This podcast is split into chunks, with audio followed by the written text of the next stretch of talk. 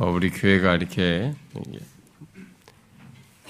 연거푸 막 결혼이 많아서 어, 내일이면 금년이 아마 끝날이라고 믿습니다만은 어, 어쨌든 이렇게 아, 음, 결혼하는 부부들이 계속 생겨나고 이렇게 있는데 아, 제가 우리 결혼하는 이제 새로 이게 커플이 돼서 결혼한 부부들을 이렇게 쭉 보아 오면서 뭐 우리 교회에서뿐만 아니고요. 어, 제가 이전에도 계속 봐오면서 아, 이게 사람들이 결혼하고 난 뒤에 두 사람의 얼굴이 이게 나뉘어요.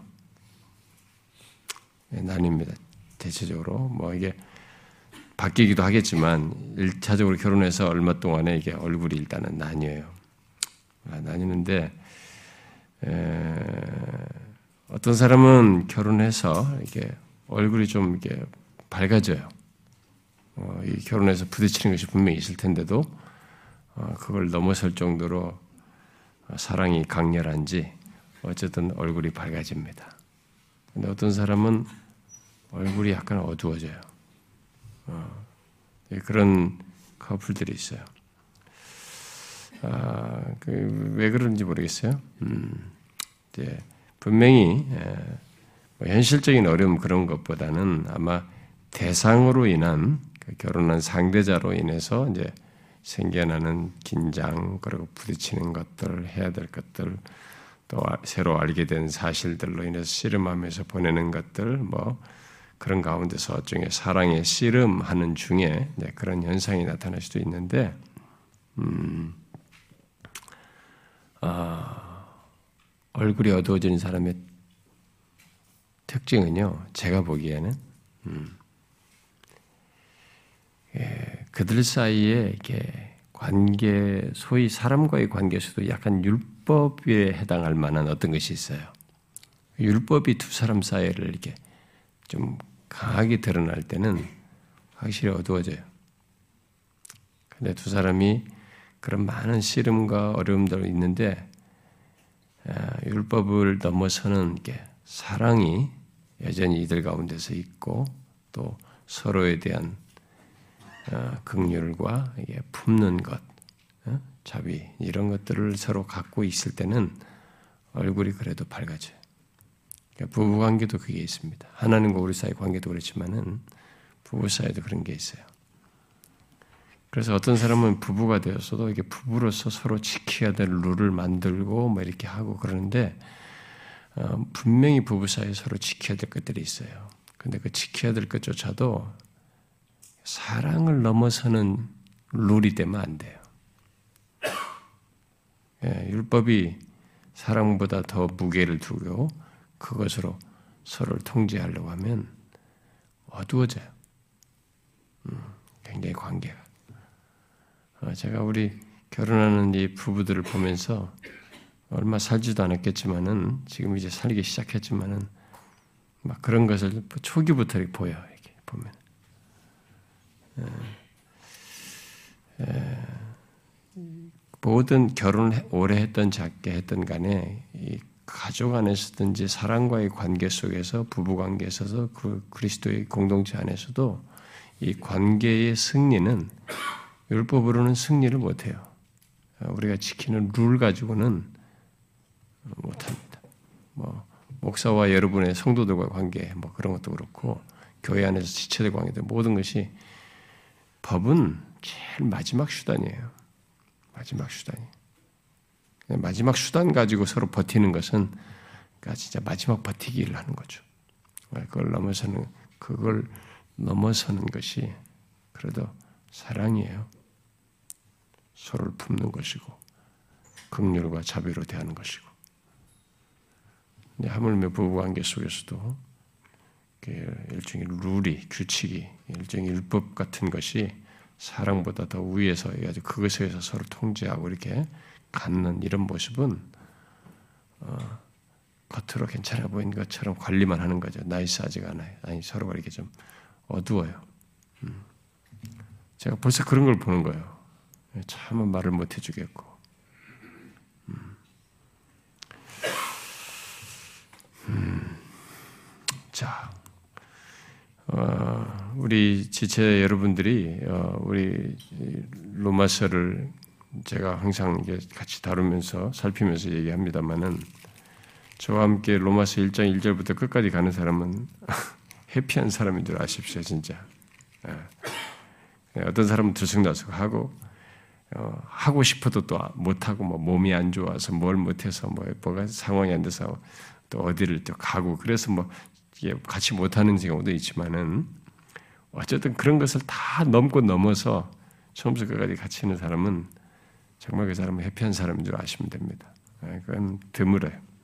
그리고 지금처럼 우리가 이렇게 어, 좀더 디테일하게 내용을 조금 다루고 이런, 이런 과정을 같이 걸면서 어, 로마서가 뭐라고 말하고 있다. 뭐 이렇게 쫙쫙쫙 막 도표하면서 막 성경 공부하듯이 이렇게 체계화된 그런 정도가 아니라 이게 원래 로마서의 메시지, 이 말하는 바의 내용과 그 정신, 영이죠.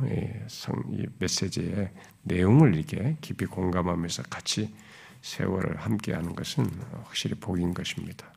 음, 그리고 뭐, 아, 이거 뭐 들어가서 나중에 뭐 이거 들으면 되죠.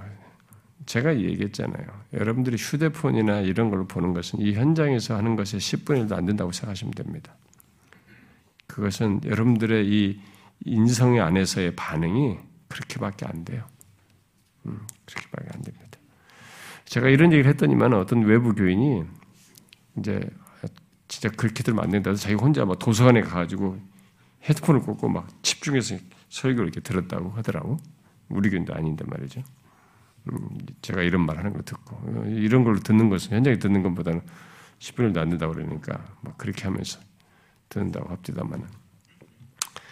아, 어쨌든 여러분들이 끝까지 잘 참여할 수 있기를 바랍니다. 아, 지금은 우리가 또 어려운 그 7장을 어, 지나서 이제 또 8장 이후에 참 은혜롭고 복된 그런 내용을 접하게 되었기 때문에 끝까지 잘 참여할 수 있기를 바랍니다. 어, 우리는 지난 시간에 이 8장 1절에서 음, 그 선언한 놀라운 사실이죠.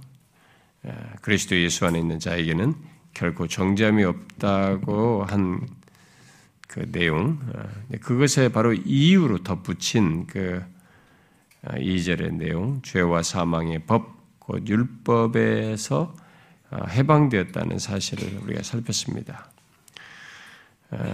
그리고 이제 우리를 어떻게 죄와 사망의 법에서 해방하셨는가 했는가라고 할 때 바로 생명의 성령의 법 로마서 3장으로 말하면은 믿음의 법으로 말한 것과 같은 거죠.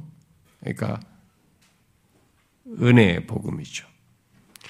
고린도서 3장의 표현으로 말하면 정죄의 직분과 상반된 것으로 말한 의의 직분으로 말하는 예, 그런 것이겠죠. 그러니까 결국 은혜의 복음이죠.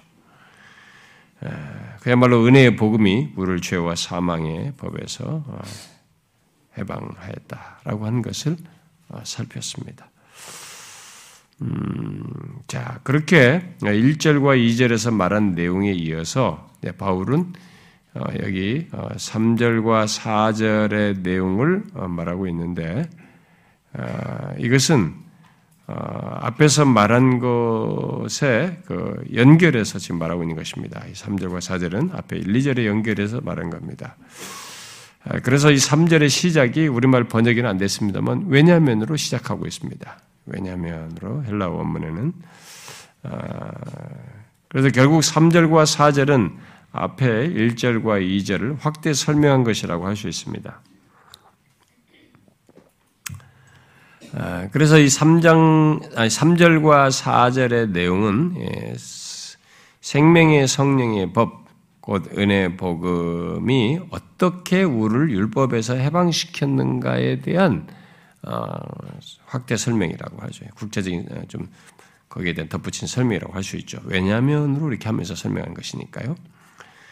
자, 그것을 설명하는데 바울은 여기 3절과 4절에서 굉장히 응축된 설명을 하고 있습니다. 여기서 좀 깊은 내용을 얘기합니다. 그러니까 아, 진짜 정교하다라고 또다시 생각하게 됩니다. 이런 사실을 뭐 일절을 얘기해놓고 그 일절에 대한 설명으로 그게 어, 생명의 성령의 법이 사망의 법에서 해방했다. 사망의 법에서 구체적으로 어떻게 했느냐라고 하는데 그것을 설명하는데 그게 굉장히 굉장한 사실을 이렇게 실제로 있는 사실인데 그 실제 사실을 설명을 하는 겁니다. 3절과 4절에서 아, 그래서 응축돼서 설명을 하는데요. 아, 제일 먼저 율법이 육신으로 말미암아 연약하여 할 수 없다는 것을 없는 것을 하나님이 하신다. 하심으로써다라고 얘기를 하고 또 어, 그것을 구체적으로 이제 어, 어떻게 하셨는가라는 것을 이어서 덧붙이기를 죄로 말미암아 자기 아들을 죄 있는 육신의 모양으로 어, 보내어서 육신의 죄를 정하심으로써 하셨다. 아, 그러면서 사절에서 그러므로 우리에게 있게 된 결과가 뭐냐? 육신을 따르지 아니하고 그 영을 따라 행하는 우리에게 율법의 요구가 이루어지게 되었다. 이렇게 말하고 있습니다. 그래서 이 내용은 굉장히 많은 것을 지금 여기 3절과 4절은 굉장히 많은 것을 내포한 담고 있는 그런 표현들입니다. 그래서 우리가 여기 3절과 4절에서 세 가지로 나누어서 어, 살펴야 할 것으로 보여져요. 첫 번째는 율법이 육신으로 말미암아 어, 그 연약하여 할 수 없다고 한 것이 이게 뭐냐 도대체 무슨 말이냐 이, 이 내용 예, 그것을 좀 3절, 3절 상반절까지 살피는 거죠. 네, 이것을 구체적으로 얘기하면은 아, 율법이 할 수 없는 것이 무엇이고 왜 율법이 그것을 할 수 없으며 그런데 율법이 할 수 없는 것을 하나님께서 하신다라고 하는 게 이 내용이 어, 도대체 뭐냐? 그, 그, 그, 그렇게 말한 것의 내용을 이제 간단히 먼저 서론적으로 먼저 보는 것이고 첫 번째 내용은 3절과 4절에서 율법이 육신으로 말미암아 어, 연약하게 할 수 없다는 것이 무엇인가. 두 번째 내용은 하나님께서 율법이 할 수 없는 것을 어떻게 하셨는가 하는 것입니다. 그게 이제 3절 하반절이죠. 어, 이것은 여기 3절 하반절의 내용은 어, 신약 성경에서 가장 중요한 진리를 응축한 표현이죠. 복음의 핵심적인 내용을 말하는 것입니다. 그리고 세 번째로 말하는 것은 그렇게 하여서 우리 있게 된 결과가 무엇이냐라는 것을 4절에서 말하고 있습니다. 그래서 이걸 세 가지를 이게 세 개로 나누어서 설명을 해야 될 것 같습니다. 이 세 가지를 시간 다 말할 수 없어요. 하나만 이야기하겠습니다. 각각이 다 설명. 이제 이 일, 일을 다 함께 하려니까 이가 너무 커서 두 번째가. 그래서 그냥 첫 번째 내용만 오늘 하도록 하겠습니다. 각각 이 세 개를 달리 나누어서 하도록 하겠습니다.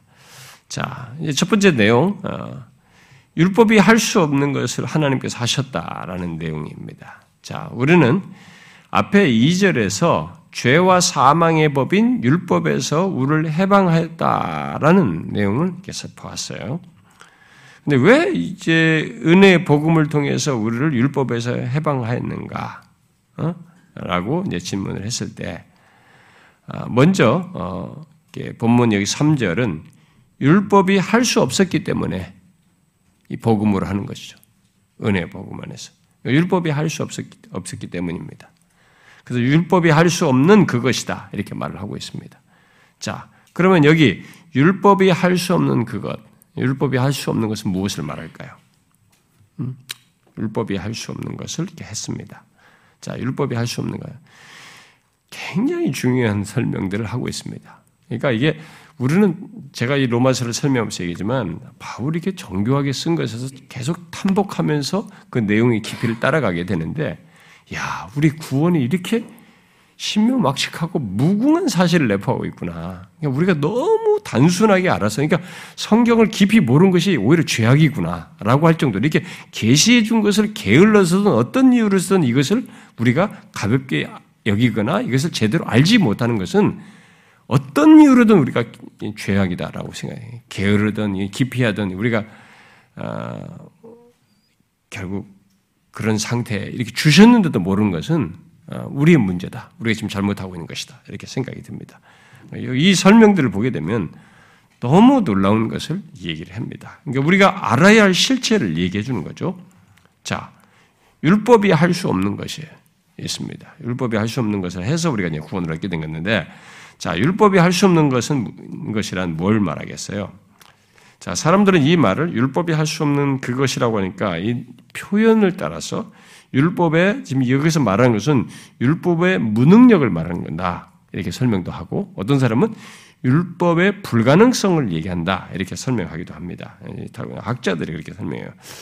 그러나 이것은 7장에서 말한 율법의 무능보다는 여기 지금 3절 이어지는 하반절의 내용과 4절에서 특별히 또 4절 하반절에서 보듯이 하나님께서 그리스도 안에서 행하신 것을 말하는 것으로서 율법이 요구하는 의를 우리에게 이루어지도록 하는 것을 지금 얘기하는 것입니다. 그러니까 어, 율법이 할 수 없는 그것을 이제 할 수 없는 것이라는 게 결국 율법이 요구하는 의를 하나님께서 그리스도 안에서 행하신 걸 통해서 이렇게 이루시는 것을 설명하는 겁니다. 그러니까 율법이 할 수 없는 것은 뒤에 이어지는 내용을 놓고 볼 때 율법이 요구하는 의와 관련된 것이죠. 그래서 율법은 여러분들 알다시피 음, 우리에게 의를 요구합니다. 하나님께서 말씀하신 의를 요구하죠. 그리고 그렇지 못한 것, 하나님이 말씀하신 바 를 이제 못, 거기 못 미쳤을 때, 그 의에 못 미쳤을 때, 그것을 정죄합니다. 이게 율법이 하는 일이죠.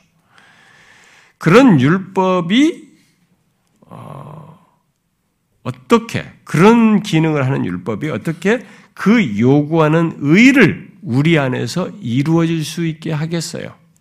할 수가 없는 것이 율법은. 율법의 목적은 지금 말한 대로 그 두 가지인 것입니다.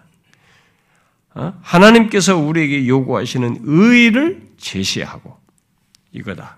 너희들이 가야 할 길이 이것이다. 이렇게 제시하고 그리고 그 요구한 의에 따라서 그 의를 기준으로 그 기준으로 정죄하는 겁니다. 못한 것에 정죄하고 심판하는 것이죠. 아, 이미 7장에서 율법은 의롭고 거룩하고 선하다고 했습니다. 문제는 그 율법이 우리에게 의를 주지 못한다는 거예요. 생명을 주지, 가져다 주지 못한다는 것입니다. 율법은 의의 길이 무엇이고 생명의 길이 무엇인지를 말해주지만 의와 생명을 가져다 주는 것은 아니에요. 가져다 주지는 못합니다. 오히려 그 길을 가지 못하는 것에 대해서 정죄하고 심판하죠. 결국 율법은 의와 생명을 우리에게 가져다 주는 것과는 상관이 없어요. 제시하고 기회를 말해주고 그 못한 것을 정죄하지 그것을 가져다 주지는 못하는 것입니다. 그래서 2절에서 그리스도 예수 안에 있는 생명의 성령의 법이 죄와 사망의 법에서 해방하였다는 것에 대한 설명으로 바울이 여기 지금 3절에서 먼저 말한 것이 뭐냐? 바로 율법이 할 수 없는 것 이렇게 말했어요. 율법이 할 수 없는 것을 하나님께서 하심으로 우리를 구원하셨다는 것입니다. 그 생명을 주시고 의를 갖게 하셨다는 거죠. 그러니까 구원을 말하려면 먼저 그래서 지금 바울이 여기서 말하는 이 율법을 중대하게 먼저 말하지 않을 수가 없는 거예요.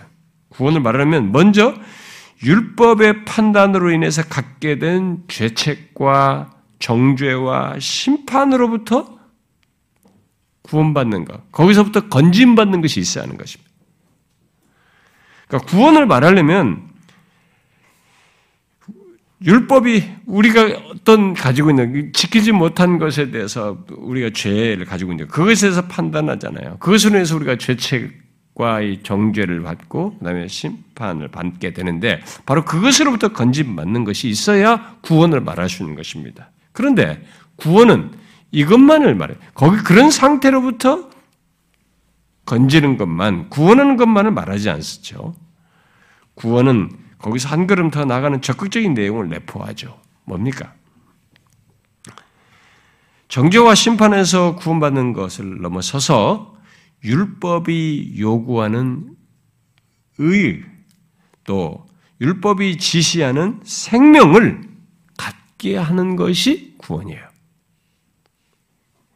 이 정죄와 심판으로부터 건지움 받는 것뿐만 아니라 율법이 궁극적으로 적극적으로 제시하고자 제시했던 그 의와 생명을 얻는 것이 이게 구원이란 말이에요. 그런데 율법은 이런 구원과 생명을 우리에게 가져다 주지 못하는데 그런 면에서 할 수 없는 거 율법이 가져다 주지 못하는데 그 율법 그런 면에서 본문에 율법이 할 수 없는다 없는 그것이란 바로 이런 것을 줄 수가 없다는 거지 가져다 줄수 없다는 것입니다. 근데 바울은 그래서 곧 이어서 그것이 어떻게 가능한지 율법은 할 수 없는데 그것이 우리에게 어떻게 가능한지를 연결해서 얘기하죠. 율법이 할 수 없는 그것을 어떻게 어떻게 하셨다고 말합니까? 바로 하나님이 하시는데 3절 하반절을 우리 다음 시간에 살피겠습니다만은 독생자를 보내어서 율법이 할 수 없는 일을 하셔서 율법의 판단으로 인해서 갖게 된 죄책과 정죄와 심판으로부터 구원하실 뿐만 아니라 결국 그리스도를 통해서 구원하시는 건 그것만이 아니잖아요. 그가 획득하신 가지신 그 의를 그죠? 율법이 요구하는 의를 또 율법이 줄 수 없는 의를 그리고 생명을 우리에게 갖게 하는 거잖아요. 독생자를 통해서. 이게 지금 율법이 할 수 없는 것이에요. 율법은 이 영역을 못 하는 거죠.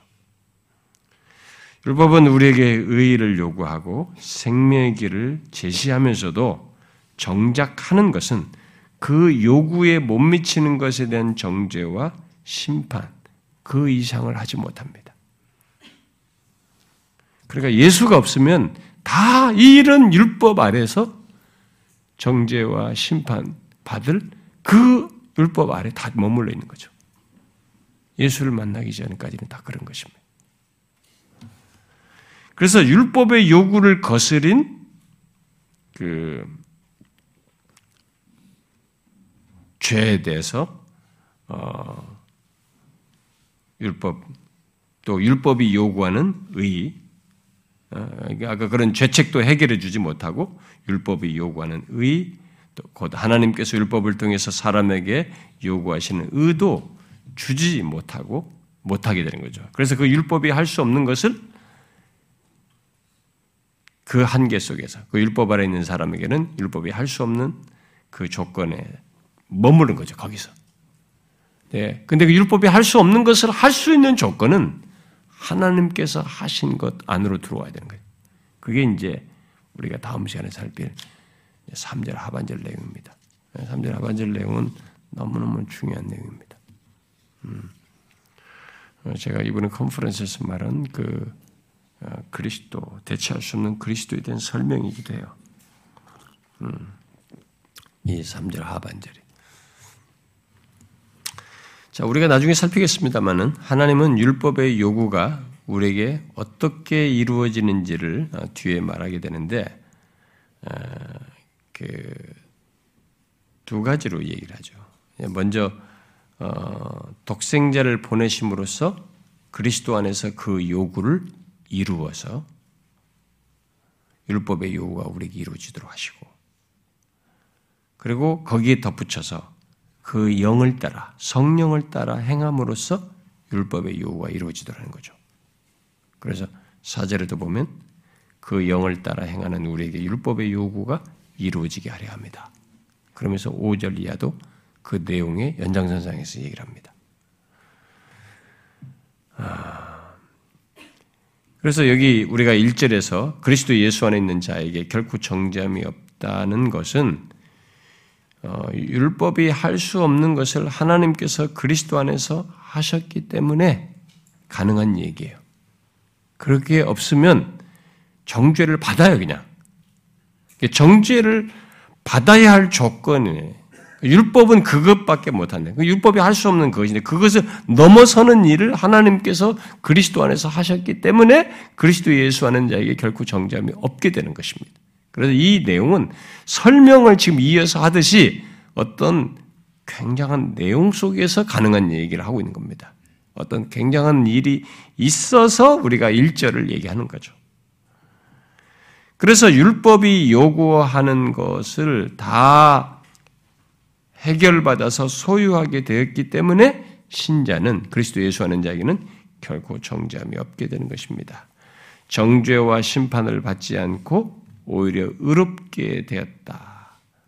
음, 이건 어, 그냥 말하는 선언이 아니에요.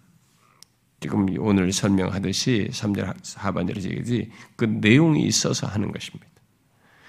우리는 이미 3장 어, 20절과 21절에서도 이렇게 말을 했습니다만 어, 율법으로는 안 되죠. 다시 한번 보세요. 어, 율법으로는 안 되는데 하나님의 한 의가 나타나서 곧 그리스도 안에서 의롭다함을 받음으로써 율법이 할 수 없는 것이 가능하게 된 거죠. 그래서 그 3장 20절에 나오잖아요. 율법의 행위로 할 수 없는 거죠. 율법의 행위로는 그 앞에 의롭다함을 얻을 수가 없는 거예요. 그러니까 율법이 적극적으로 말하는 의라고 하는 것이 가능하지가 않아요. 율법이라서는. 율법은 그 앞에 의롭다함을 얻을 육체가 없는 거죠. 왜냐하면 율법이라고 하는 것은 제시를 해주지만 못한 것에 대해서 죄를 깨닫고 정죄한단 말이죠. 그래서 근데 이제는 그래서 그 안 되기 때문에 율법에서는 안 되기 때문에 할 수 없단 말이에요. 그래서 율법에 하나님의 한 의가 나타나서 그것을 한데 그게 뭐냐? 22절에 곧 그리스도 예수를 믿음으로 말미암아 모든 믿는 자에게 미친 하나님의 의다. 근데 예수 그리스도가 왜 예수를 믿음으로 되느냐? 예수 예수 그리스도의 뒤에 이제 24절부터 속량이래. 그의 죽으심으로 독생자 안에서 이루신 것이 있잖아요. 이렇게 해서 가능한 것이. 그냥 우리가 정죄 없음이 그냥 주어지는 게 아니에요. 그냥 가질 수 있는 게 아닌 거죠. 음? 에, 여러분 이런 맥락에서 우리가 여기 3장 21절 이하를 쭉 보면은 그 할 수 없는 율법이 할 수 없는 것에 대한 20절에서 말을 한 거 있잖아요. 율법의 행위로 의롭다면 할수 없다 이렇게 거기서 할 수 율법이 할 수 없는 것에 대한 해답을 어떻게 제시하는지를 이제 쭉 설명하는데 다 그게 하나님께서 하나님께서 그리스도 안에서 하는 거죠. 하나님께서 그리스도 안에서 다 행하셨다는 그 설명을 계속 하는 겁니다. 하나님께서 그리스도 안에서 한 거예요. 그래서 여러분들이 이제 뒤에 나오는 우리 어, 다음 시간에 살필 3절 하반절에 그 그리스도를 보내서 했다는 그 내용이 여기서 여기서 쭉 설명한 거죠, 다. 어, 지금 다 그걸 다시 응축해서 8장 1절에 설명하면서 다시 하는 건데요. 그래서 여러분들이 3장 21절 이하에서 예수 그리스도에 대한 묘사가 나오는 걸 한번 딱딱딱 그때 그걸 표시해 가면서 다시 한번 읽어 보시면, 음, 아, 하나님이 율법이 할 수 없는 것을 이렇게 진짜 그리스도 안에서 하셨구나. 그래서 우리가 어렵다 얻었구나. 그냥 얻어지는 게 아니었구나. 이게 다시 선명하게 보입니다. 어, 여러분들이 쭉 읽어보세요. 제가 아까도 좀 얘기했지만은 22절부터 예수 그리스도를 믿는 그를 믿음으로 말미암아 쭉 얘기하잖아요.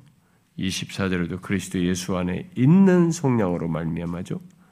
그리고 25절에 이 예수를 하나님이 그의 피로써 되죠. 계속 얘기해요.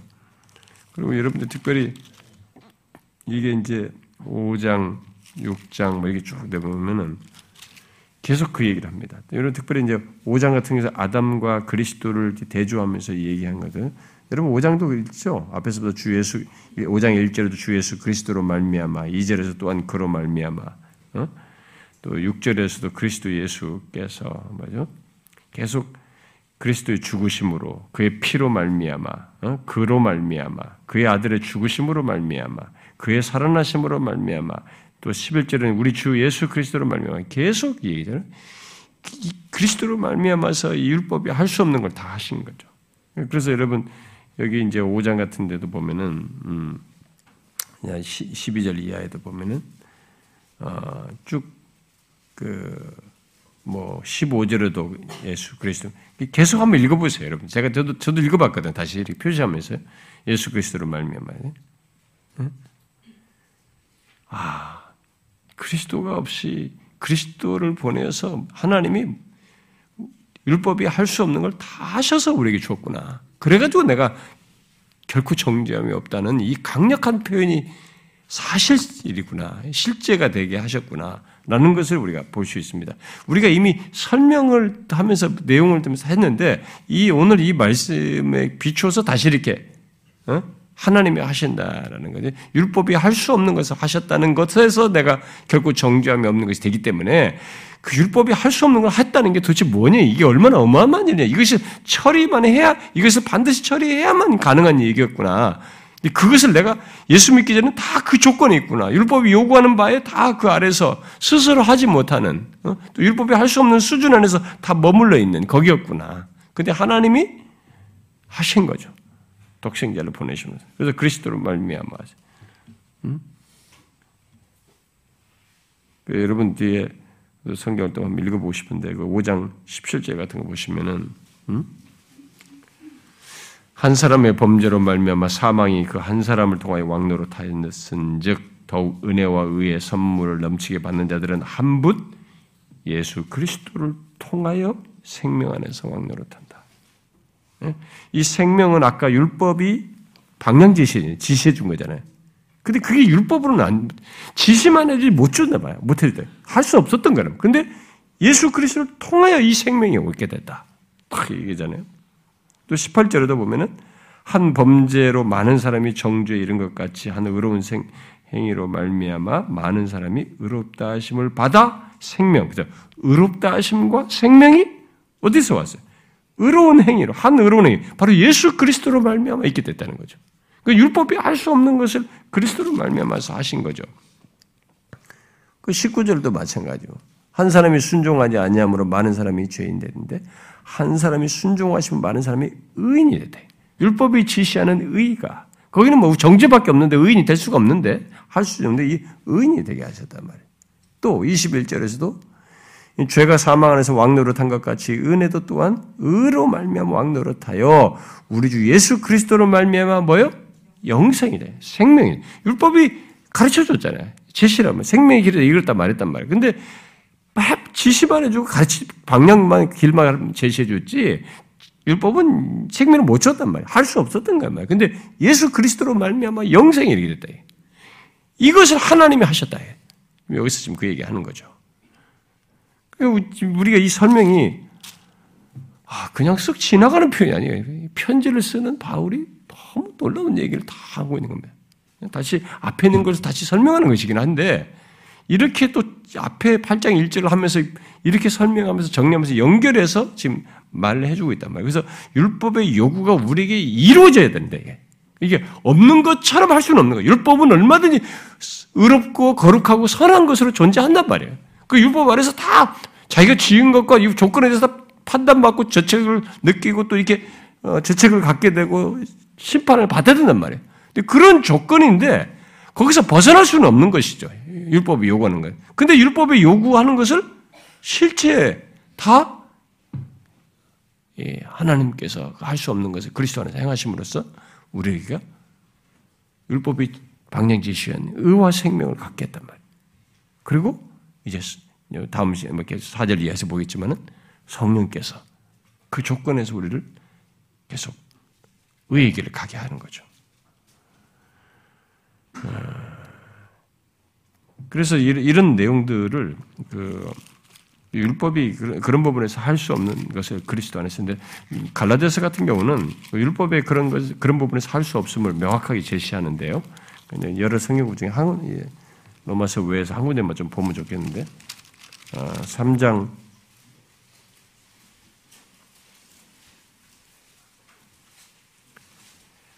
어, 3장 21절인가요? 음. 음, 3장 21절. 갈라디아 3장 21절. 한번 읽어봅시다. 시작. 그러면 율법이 하나님의 약속들과 반대되는 것이냐? 결코 그럴 수 없느니라. 만일 능에 살게 하는 율법을 주셨더라면 의가 반드시 율법으로 말미암았으리라. 그러니까 율법이 할 수 없었어요. 만약에 능히 살, 살게 하는 율법을 주셨다면 생명을 주는 것이다면 아, 의가 반드시 율법으로 말미암았을 거란 말이죠. 그러니까 율법은 여기서 분명히 바울이 갈라디아서 말하다시피 할 수 없는 겁니다. 음? 율법은 살게 하지 못하는 거죠. 생명과 의를 주지 못하는 것이죠. 근데 하나님이 하나님 그런데 하나님은 그것을 할 수 없는 그것을 그리스도 안에서 하셨던 것입니다. 그래서 이 우리가 아, 지금 살피고 아, 살핀 그 로마서 8장 1절 이 어마어마한 실체를 얘기한 거죠. 그러니까 그냥 던진 말이 아니에요. 이 내용 속에서 어? 율법이 할 수 없는 것을 하나님께서 하신 것 속에서 결코 정죄함이 없다. 그러니까 너무 놀라운 얘기를 한 거죠. 이게 이게 하나님의 구원 역사인 거죠. 이런 구원의 정확한 사실을 아, 그래서 지금 설명하는 이런 정확한 실체를 알지 못하면 8장 1절이 자기에게 와닿지가 않아요. 이게 자기 것으로 실체로 이렇게 이해를 못하게 되는 거죠. 음. 여기서 제가 어, 이 율법이 할 수 없는 것에 대한 이런 로준스 목사의 설교 중에 설명을 한 군데를 좀 잠깐 읽어드리고 싶은데 음, 그가 율법이 할 수 없는 것과 관련해서 이런 얘기를 했어요. 아, 율법이 할 수 없는 것은 살게 하는 일입니다. 율법은 생명을 주지 못합니다. 만일 율법이 생명을 주었다면 의가 율법으로 말미암아 쓸 것입니다. 갈라디 3장 21절을 말하는 겁니다. 의와 생명은 상호 교환적으로 사용되는 용어들입니다. 우리는 심판에서 구원을 받는 문제를 의에만 국한시켜서는 안 됩니다. 그것은 죄책으로부터의 구원을 포함합니다. 그러나 율법의 요구는 궁극적으로 생명입니다. 그것은 하나님과 함께 사는 데 있어서 필수적인 것입니다. 그러므로 저는 사도가 여기서 다음과 같이 말하고 있다고 주장합니다. 즉, 율법은 죄책과 나에게 내려진 문제로부터 나를 구원할 수 없을 뿐 아니라 더욱 더 중요한 것은 적극적인 의와 생명을 나에게 줄 수 없다는 것입니다. 그러나 감사하게도 그리스도 예수 안에 있는 생명의 성령의 법이 나에게 그것을 주었습니다. 복음이 준 거죠. 나는 그리스도 안에 있습니다. 그 때문에 나는 육체를 따라 행하지 아니하고 성령을 따라 행합니다. 나는 더 이상 율법 아래서 행하지 않습니다. 또한 율법 아래 있지도 않습니다. 나는 은혜 아래 있습니다. 이게 신자의 조건이죠. 이렇게 율법은 우리에게 의와 생명을 주지 못합니다. 그러면 왜 거룩하고 어, 의로우며 선한 율법이 우리에게 이걸 주지 못하는가? 어, 왜 생명과 의와 생명을 지시하면서 왜 그걸 우리에게 주지 못하는가? 왜 주지 못할까요? 음? 왜 주지 못할까요? 나와 있잖아요, 본문에. 뭘 보고 지금 생각합니까, 혼자 지금 이게. 아니, 저를 쳐다보면서 뭐 뭔가 새로운 답을 찾아내려고 다들 뭐를 잔뜩 하는데 거기 나와 있잖아요. 뭐예요? 네, 맞아요. 아, 육신으로 말미암아 연약하여서죠. 육신으로 말미암아 연약하여서. 여기서 우리가 오해하지 말아야 할 율법이 연약하다는 얘기가 아닙니다. 우리의 육신으로 말미암아 연약하여 율법이 할 수 없다는 것이죠. 우리는 여기서 율법이 우리의 육신의 연약함으로 거룩하고 의로우며 선함에도 의와 생명으로 이끌지 못한다는 것을 보게 됩니다. 주지 못하는 것. 그것은 아, 율법이 아, 우리를 통해 곧 우리를 방편으로 해서 역사하기 때문에 생겨나는 일이죠. 율법은 아, 우리와 상관없이 무엇을 하는 것이 아닙니다. 율법은 우리를 기계처럼 두고 무슨 요구를 이루는 게 아니죠. 율법은 우리에게 하나님께서 인간이 우리들에게 주신 것이어서 이 율법은 우리를 통해서 그 요구를 이루는 것입니다. 그래서 우리의 육신이 연약해. 그런데 우리가 육신이 연약해서 율법을 이루지 못하는 겁니다. 여기서 문제는 우리예요. 율법이 아닙니다. 아, 그래서 율법이 우리에게 요구하는 바를 이루지 못하는 것은 율법의 문제라기보다 본문이 시작한 것처럼 우리들의 연약함, 우리들이 죄로 연약한 문제를 가지고 있는 거죠. 음, 바로 우리들의 육신으로 말미암아 연약하여서 이루지 못하는 것이라고 말한 것이 이게 사실입니다. 결국 율법이 요구하는 의를 이룰 수 없는 것은 결국 율법은 우리에게 달려 있다는 말이기도 합니다. 이 말은 결국 우리 율법은 우리가 하는 것으로 인해서 이룬단 말이에요. 그런데 우리가 연약해서 하지 못하기 때문에 우리에게 달 우리에 달 우리에 달려서 결국 우리로 말미암아서 이게 율법이 제시하는 지시하는 어, 생명과 의를 얻지 못하는 거죠. 우리가 앞에 7장 5절에서도 봤었죠. 앞에 7장 5절에 우리가 육신에 있을 때는 율법으로 말미암은 죄의 정욕이 우리 지체 중에 역사하여 우리로 사망을 위하여 열매를 맺는다. 우리가 연약한 우리가 육신의 연약함으로 말하면 이런 이렇게 되는 거죠. 못 이뤄요. 생명을 주는 게 아니라 사망에 오히려 이렇게 되는 거죠. 그래서 바로 이런 사실 때문에 바울은 8장 1절에서 그리스도 예수 안에 있는 우리에게 결코 정죄함이 없다라고 말을 해놓고 그런 구원을 설명하는데 잘 보시면 죄로부터 너를 해방하였다. 예? 결코 정죄함이 없다라고 했는데 죄가 있는 우리를 이게 그런 구원을 설명하면서 죄로부터 너를 해방하였다라고 말하지 않고 무엇으로부터 해방했다고 그래요? 결국 법으로부터요. 죄와 사망의 법으로부터. 응? 율법이 율법에서 너를 해방하였다 이렇게 말해요. 그렇죠? 응? 우리가 이걸 잘 따라가야 돼요. 여기서. 그러니까 정죄함이 없다고 했으면 지금 여기서 너를 죄에서 해방하였다 이렇게 하면 이게 좀 매치가 될 것 같은데 여기서 지금 바울은 놀랍게도 법에서 죄와 사망의 법에서 율법에서 너를 해방하였다 이렇게 말하고 있어요. 아, 그러니까 먼저 죄가 있는 우리를 정죄하고 심판하는 율법으로부터 구원받는 것을 말하고 있는 겁니다.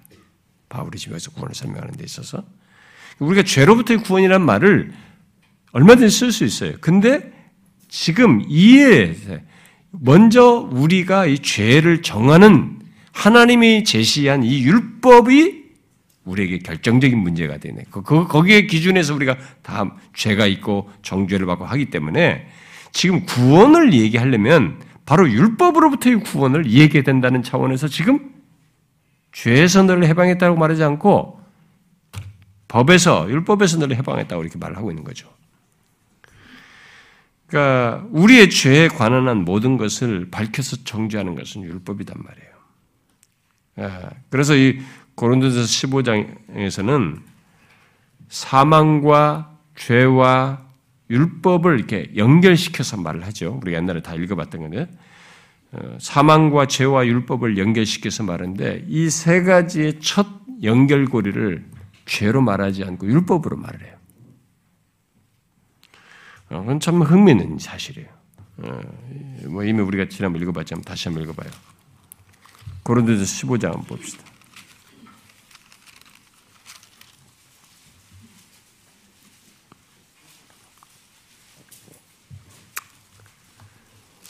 아, 고린도 15장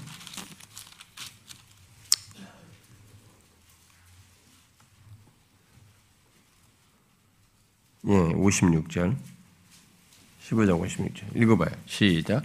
사망이 쏘는 것은 죄요. 죄의 권능은 율법이라. 여기 사망, 죄, 율법 나오죠? 자, 보세요. 거꾸로 가자. 사망이 쏘는 것은 죄고, 죄의 권능은 율법이라. 이렇게 말하고 있습니다. 음? 어, 곧 죄의 문제를 해결하려면 먼저 율법으로부터 시작한다는 거죠. 음? 그렇게 죄와 율법은 이렇게 항상 붙어 있어요. 항상 붙어서 율법으로부터 지금 시작을 하고 있는 거예요. 구원을 얘기하기 위해서. 아, 그래서 심지어 이 죄와 율법은 이렇게 붙어 있어서 서로 상호적으로 쓰이기까지 하는 거죠. 음? 그래서 죄에 대하여 죽은 죽은 것을 말할 것이나 율법에 대해서 죽은 것이나 같은 맥락에서 성경은 얘기하는 거죠. 같은 의미로 얘기하는 거죠. 왜? 율법이 죄의 권능이니까. 여기 지금 15장 56절 말대로.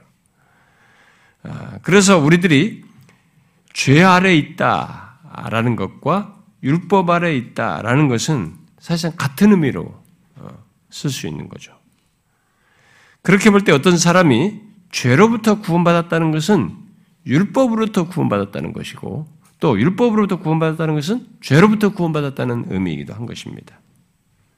자, 그런데 본문을 잘 보십시오. 예, 여기서 이제 중요한 것은 그렇게 우리들의 육신으로 말미암아 연약하여 율법이 할 수 없는 것, 바로 율법의 요구, 의와 생명을 제시하여 가도록 한 그 길을 가지 못하고 오히려 정죄와 심판 아래 있는 우리들에게 율법이 요구하는 의와 생명을 어떻게 갖게 돼? 먼저 말하거든 누가 그걸 감히 갖게 하느냐에 어떻게 갖게 하느냐에 대해서 이제 하나님이 그것을 갖게 하신다라고 말하고 구체적인 내용은 3절 하반절에 나옵니다만 우리가 오늘 먼저 생각할 것은 하나님이 하신다. 예? 하나님은 하시나니. 인간 조건이요. 하나님은 하시나니 이 이전의 그까지 조건이 인간 조건이에요. 율법이 육신으로 말며 연약할 수 없는 그 조건에서 율법이 우리에 대해서 말하는 정죄, 심판 이게 모든 인간의 조건이에요. 그러니까 거기서 스스로 벗어날 수 있는 길은 없어요. 근데 그 할 수 없는 것을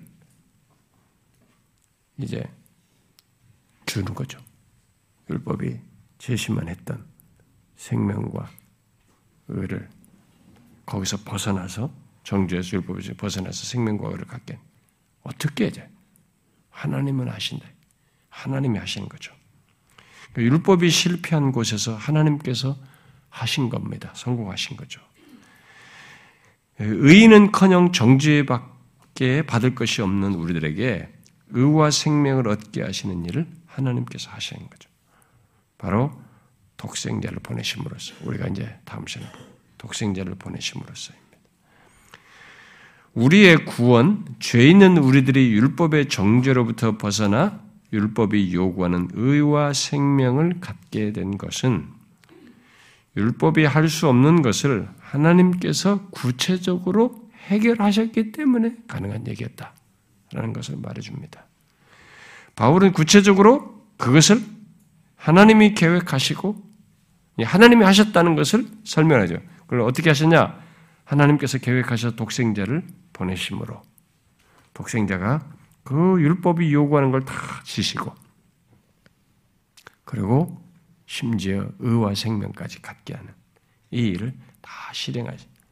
그 담당하심으로써 우리에게 그 의를 하나님께서 우리에게 갖게 하시고 생명을 얻게 우리가 아까 5장에서 읽었죠.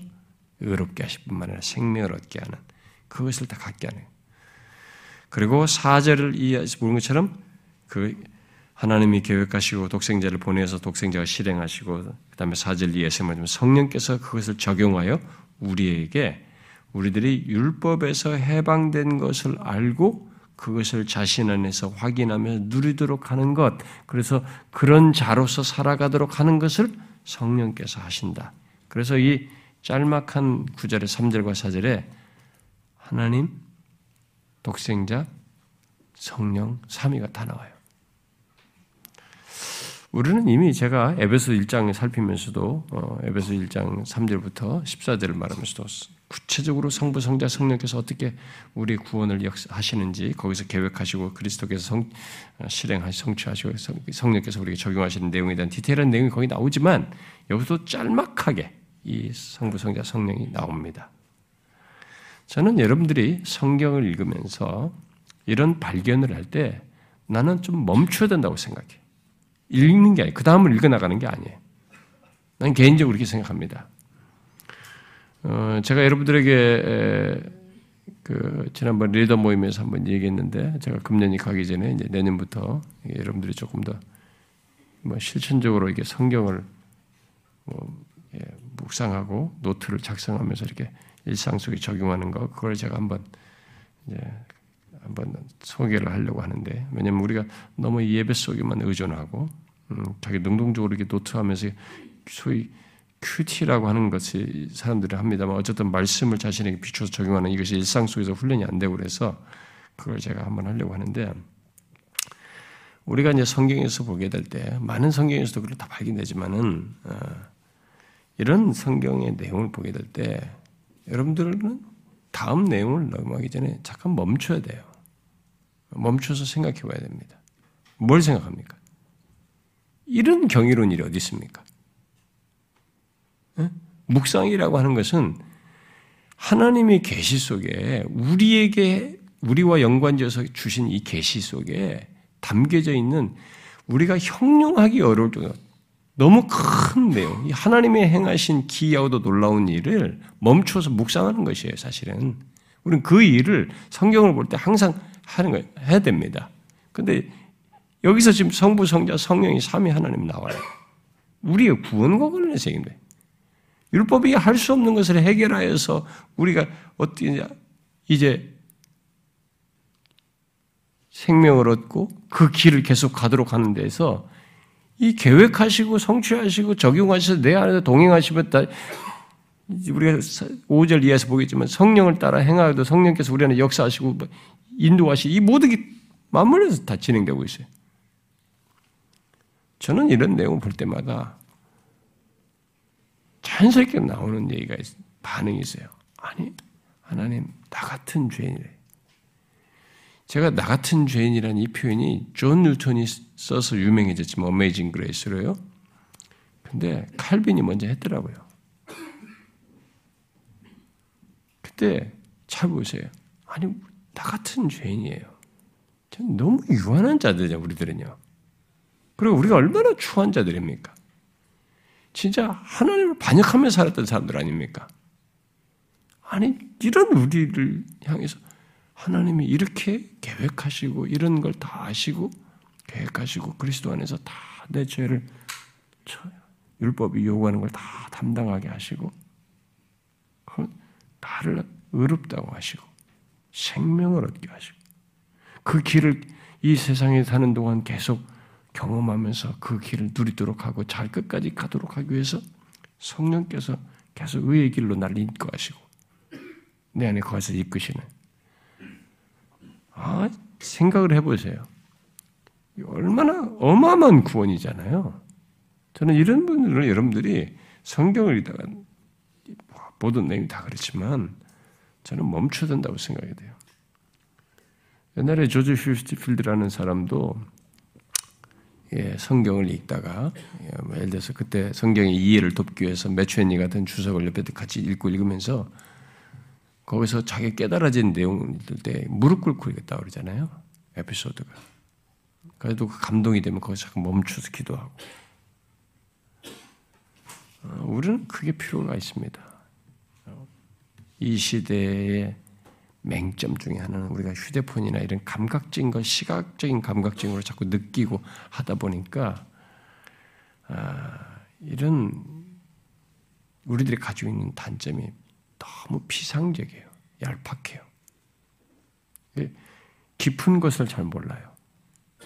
조금만 논리적이고 조금만 기뻐하면 피곤해. 안 듣고 싶어 하는 거죠. 근데 하나님이 나를 아직 생명을 주었잖아요. 아직도 지성을 주었고, 아직도 내가 깨달을 수 있고, 아직도 귀로 들려오고, 그 조금만 노력해서 뭐 빨리 이해가 안 되면 조금 더 무엇이 어, 그게 무슨 얘기지? 무슨 의미지? 찾아볼 수도 있고 노력할 수도 있고 물을 수도 있고 이렇게 알 수 있잖아요. 아직 살아 있으니까. 어? 살아 있는 동안 그렇게 하면서라도 이 깊이를 들어가면 되잖아요. 깊이 알고자 해야 되잖아요. 딱 느껴. 무슨 말인지 모르겠네. 탁 쳐버리는 거죠. 그러니까 이 사람이 하나님과의 이 부유한 것으로 들어갈 수가 없는 거예요. 자기가 스스로. 그 부유함 속으로 나가지를 않는 거예요. 자기가 스스로. 얼마나 어리석습니까? 우리들의 문제는 이 신앙의 비상성이고 이해의 비상성이에요. 너무 얄팍하다는 겁니다. 근데 안타까운 것은 얼마든지 지성적으로도 그렇고 여러 가지 자기가 조건상으로 얼마든지 할 수 있는 사람들인데도 가만히 딱 들려오는 것만 들으려고 그래요. 그러니까 벌써 우리가 직관에 자꾸 의존하는 거죠. 감각적으로. 요즘 시대가 네 직관을 믿으라 이런 식이잖아요. 그러니까 웃기지 않습니까? 전 인격의 기능이 있는데 우리한테 그런 걸 사용을 하는 거죠. 보세요. 성부, 성자, 성령 삼위 하나님이 다 언급됩니다. 그래서 결국 성부, 성자, 성령 삼위 하나님께서 우리를 율법에서 해방시켜서 결코 정죄함이 없게 하시는 이 일에 다 참여하신 거예요. 다 관여를 하고 계신 거죠. 너무 놀랍지 않습니까? 그래서 질문도 생기지 않습니까? 아니 도대체 율법에서 벗어나는 게 뭐가 그렇다고? 아니에요. 하나님의 율법의 기준으로 모든 인간은 판단받게 돼 있고 심판받게 되고 형벌받게 돼요. 끝장나요 거기서 다. 그건 하나님이 스스로 거둘 수가 없는 거예요. 자신의 성품에 일치된 것이고. 그렇기 때문에 이것을 해결해야 되는 거죠. 어떻게 해결해야 돼? 그냥은 안 되는 것입니다. 성부, 성자, 성령 삼위께서 이것을 다 계획하시고 실행하시고 적용하여서 이루어 갖게 하신 것입니다. 그래서 우리들이 이제 그런 자로서 거룩한 길을 가도록 하시는 일까지 성령을 통해서 연결해서 갖게 하신 거죠. 얼마나 완벽한 역사입니까? 얼마나 구체적인 역사입니까? 그래서 구원이 굉장한 역사예요. 우리의 구원이 굉장히 구체적인 역사입니다. 제가 항상 실체라는 단어를 쓰는데 굉장한 실체를 갖고 있는 겁니다. 가상적인 얘기가 아닌 것입니다. 정죄함이 없게 된 것뿐만 아니라 그런 자로서 이제 성령을 따라 사는 것까지 그 모든 것을 하나님께서 하신 거죠. 하나님이 하셨다. 하나님을 하시니라. 아, 얼마나 이 무거운 내용이 딱 단칼에 모든 것이 해결된 설명을 여기서부터 시작을 딱 하잖아요. 하나님이 하셨다. 율법이 알수 없는 것을 하나님이 하셨다. 우리는 이런 사실을 에베소 1장에서 하나님께서 창세전에 계획하시고 어, 예정하시고 뭐 이게 뜻하신 것으로 창세전에 계획하신 것을 말하지 않습니까? 이런 비밀한 역사를 마침내 독생자를 보내셔서 이루신 거죠. 그래서 율법 아, 아래에서 정죄와 심판밖에 생각할 수 없었던 우리들이 곧 율법의 요구와 정반대 모습을 가진 우리들이 율법이 요구하는 적극적인 내용인 의의를 갖게 된 의롭다함을 얻게 된 거죠. 의의를 갖게 된 것입니다. 정죄함이 없는 조건, 곧 의롭다함을 얻는 그런 존재가 된 거죠. 그런 사람이 된 것입니다. 여러분 우리가 의롭다함을 얻고 정죄함을 정죄함이 없는 것 속에는 이렇게 놀라운 배경이 지금 말한 것 같은 삼위가 관여된 이런 놀라운 배경이 있는 것입니다. 그래서 그 실체가 아, 이런 사실 때문에 우리가 정죄함이 없다라고 한 것이 진짜 확실한 겁니다. 이건 가변적인 게 아니에요. 들쑥날쑥한 게 아니에요. 뒤엎어질 수 있는 게 아닙니다. 완벽한 것을 얘기하는 겁니다. 굉장한 구원이죠. 그런데 이런 사실에 비해서 이렇게 배경이 어마어마한 배경 속에서 있게 된 이런 사실을 사실 우리가 그런 실체에 대해서 아는 게 너무 적지 않습니까? 제가 로마서도 설명하면서 계속 그런 고백을 하지 않을 수가 없는데 우리가 아는 것은 너무 적지 않습니까? 우리는 의롭다함을 얻는다, 의롭다함을 얻었다, 또는 정죄함이 없다. 라는 이런 성경의 진술과 그에 대한 어느 정도의 제가, 저 같은 설명이나 여러분들이 묵상을 해서든지 어느 정도 그런 것을 이, 이해를 좀 갖는다거나 그리고 그것에 통해서 인간 어떤 감동을 받는 것 정도가 우리가 고작이지 우리는 이 내막과 함께 있는 실체를 너무 모르지 않습니까? 그 실체 보면 아는 게 너무 작지 않습니까? 저는 이게 교회를 오래 다녀도 이런 것을 이렇게 어, 모르는 사람들 있잖아요. 이게 조금 제가 말은 상대적으로 더 많은 게 적다는 게 아니라 아예 지금 이런 것을 잘 모르고 이런 걸 아무리 말해줘도 받아들이지 못하고 누리지 못하는 사람들을 제가 계속 봐왔어요. 교회 속에서. 질문이 생겨요. 왜 그럴까? 제가 아, 봐온 바로는 예, 그런 케이스들을 보면서 봐온 바로는 아, 복음의 은혜를 그 사람들이 모르기 교회를 다니고 있지만 이 사람들이 복음의 은혜를 모르기 때문에 그런 것으로 제가 보여지고요. 좀 더 구체적으로 말을 하면 아, 아직도 모든 것을 이렇게 율법 아래에서 보고 자신을 율법과만 자꾸 묶는 거예요. 예, 율법이 제시하는 것들 있잖아요. 뭐 해야 되는 것들, 규칙, 뭐가 어떻게 해야 되는 게, 우리 율법이 말한, 제시하는 의 있죠? 거기와만, 그 율법에 비춰서 내가 이거 옳아야 되는데, 잘해야 되는데, 뭐 해야 되는데, 이거, 이거 가져야 되는데, 여기와만 자기를 자꾸 연결시키는, 묶는 거예요. 그러니까 이 사람들이 이런 내용을 아무리 말해줘도 자꾸 받아들이지 못하고 누리지를 못하는 거예요. 교회를 제법 오래 다니는데도. 어? 정말 안타까워요. 근데 우리가 그걸 율법주의적이라고 해야 되는데, 율법주의적인 신앙이라고 해야 되는데, 당사자들은 그걸 율법주의자라고 생각을 못 합니다. 오히려 상당히 이게 정교하고 또 좀 이렇게 철저하고 이렇게 그렇게 신앙생활을 한다고 자꾸 생각하니까요. 인간은 또 본성적으로도 율법주의적이단 말이에요. 그런데 배우고 형성되고 자기가 그런 식으로 신앙생활을 해와서 그런 것이 자기를 너무 오랫동안 형성시키다 보니까 이렇게 말해줘도 이게 자기 것으로 자기 수용이 안 되는 거예요. 못 누리는. 여러분, 잊지 말아야 됩니다. 여기서 제일 중요한 것은 지금 율법이 제시하고 뭐라는 이런 것이 아니라 율법이 할 수 없는 것을 하나님이 하셨다는 거예요. 우리 얘기가 여기 없어요, 지금. 그것을 믿음으로 정확히 받아들여야 됩니다. 믿음으로 이 부분을 명확히 수용하셔야 돼. 100% 인정해야 됩니다. 우리의 무엇으로 되지 않고 할 수도 없습니다. 선하고 의로운 율법조차도 우리의 육신이 연약함으로 말미암아 이루어지지가 못합니다. 이루지 못합니다. 오직 하나님이 하시는 거죠. 그러므로 나의 무엇과 아, 어떠함을 어떠함을 볼 것이 아니라 독생자를 보내어서 정죄함이 없게 한 사실, 그 의롭다 하신 것을 하나님이 하신 것을 믿어야 하는 것입니다. 하나님이 하신 거예요.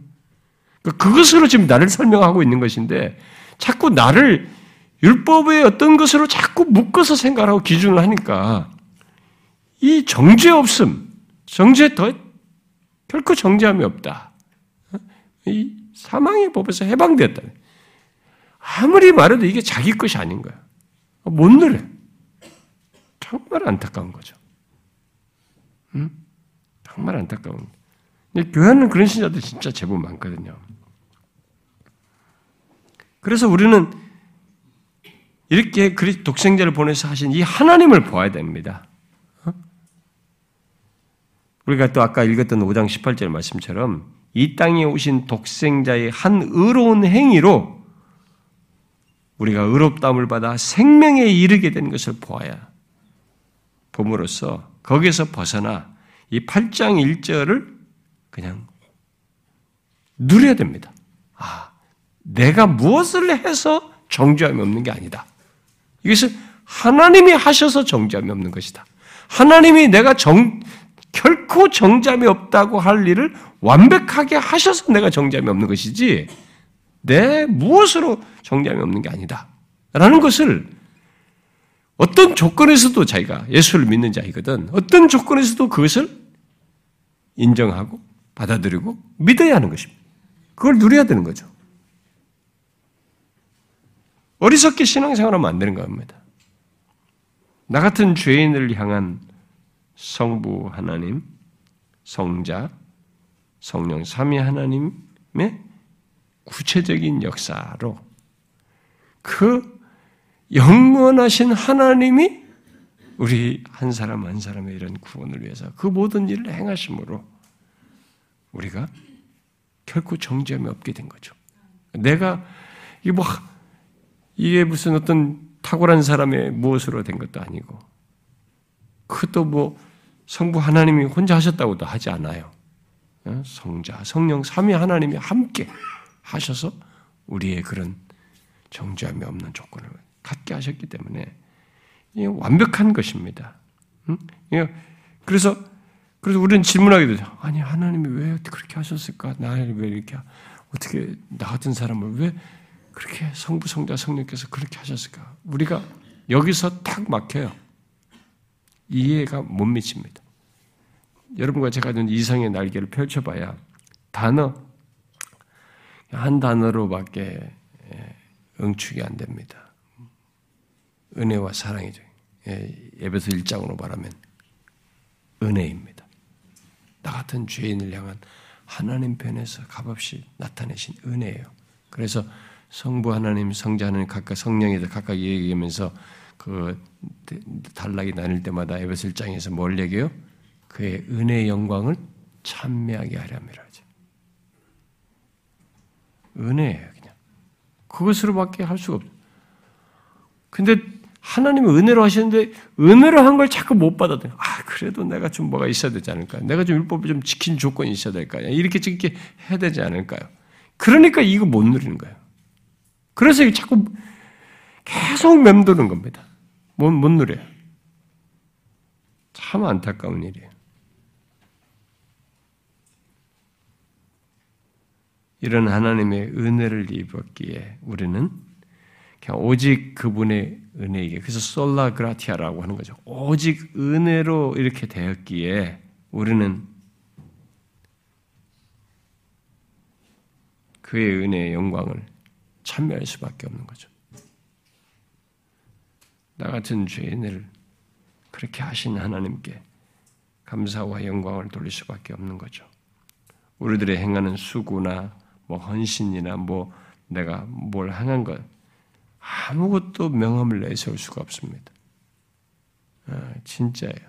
이런 걸 모르기 때문에 이런 실체를 모르기 때문에 교회 안에서 자꾸 자기를 내세우고 뭐라도 자기를 자꾸 부각시키려고 하고 자기의 뭐 행한 것들 뭔가 무슨 좀뭐 뭐 헌신했던 뭘 했든 뭘 드렸던 이런 것들을 자꾸 드러내려고 하는 것입니다.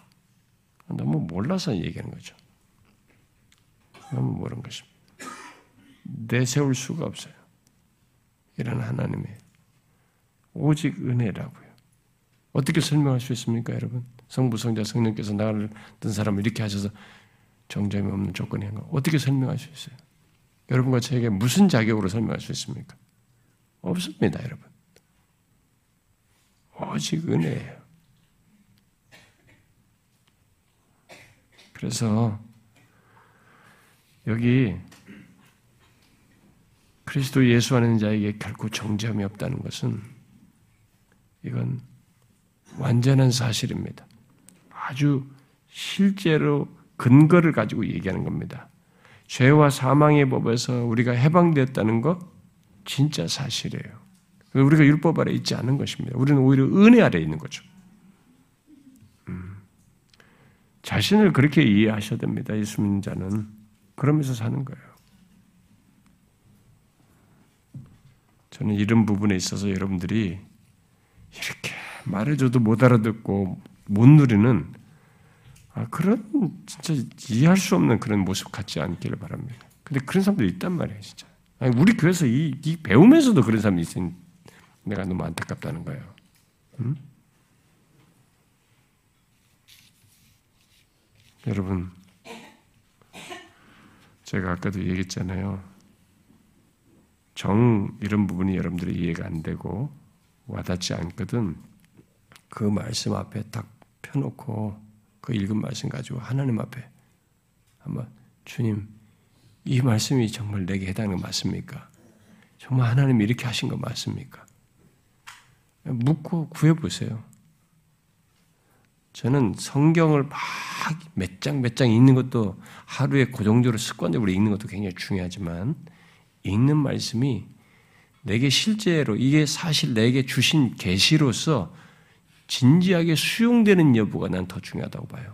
그게 없는데 막 읽어내라는 것은 장수만 채우는 의미도 없을 수 있어요. 그래서 그걸 두고 기도하는 거죠. 이거 맞습니까, 하나님? 하나님 성부, 성자, 성령께서 나를 위해서 이렇게 하신 거 맞습니까? 이럴 수가 있습니까? 이렇게 기여할 수 있습니까? 내가 허락된 구원이 이렇게 크단 말입니까? 이렇게 완벽할 수 있습니까? 어떻게 나 같은 죄인을 위해 이렇게 하시나이까? 우리가 하나님 앞에 여러분이 그렇게 기도하다 보면 시편 기자처럼 나와요. 처음에는 몰라서 질문했는데 나중에는 하나님이 그렇게 하신 것은 너무 감사합니다. 이렇게 탄복하는 걸로 결론이 날 거예요. 성령께서 그렇게 하실 겁니다. 그렇게 해보세요, 여러분. 어, 너무 놀라운 얘기예요. 저와 여러분에게는 바로 그런 관계가 있습니다. 성부, 성자, 성령, 삼위 하나님과의 그것이 있어서 있게 된 우리예요. 우리의 구원이 그런 특성인 것입니다. 기도합시다.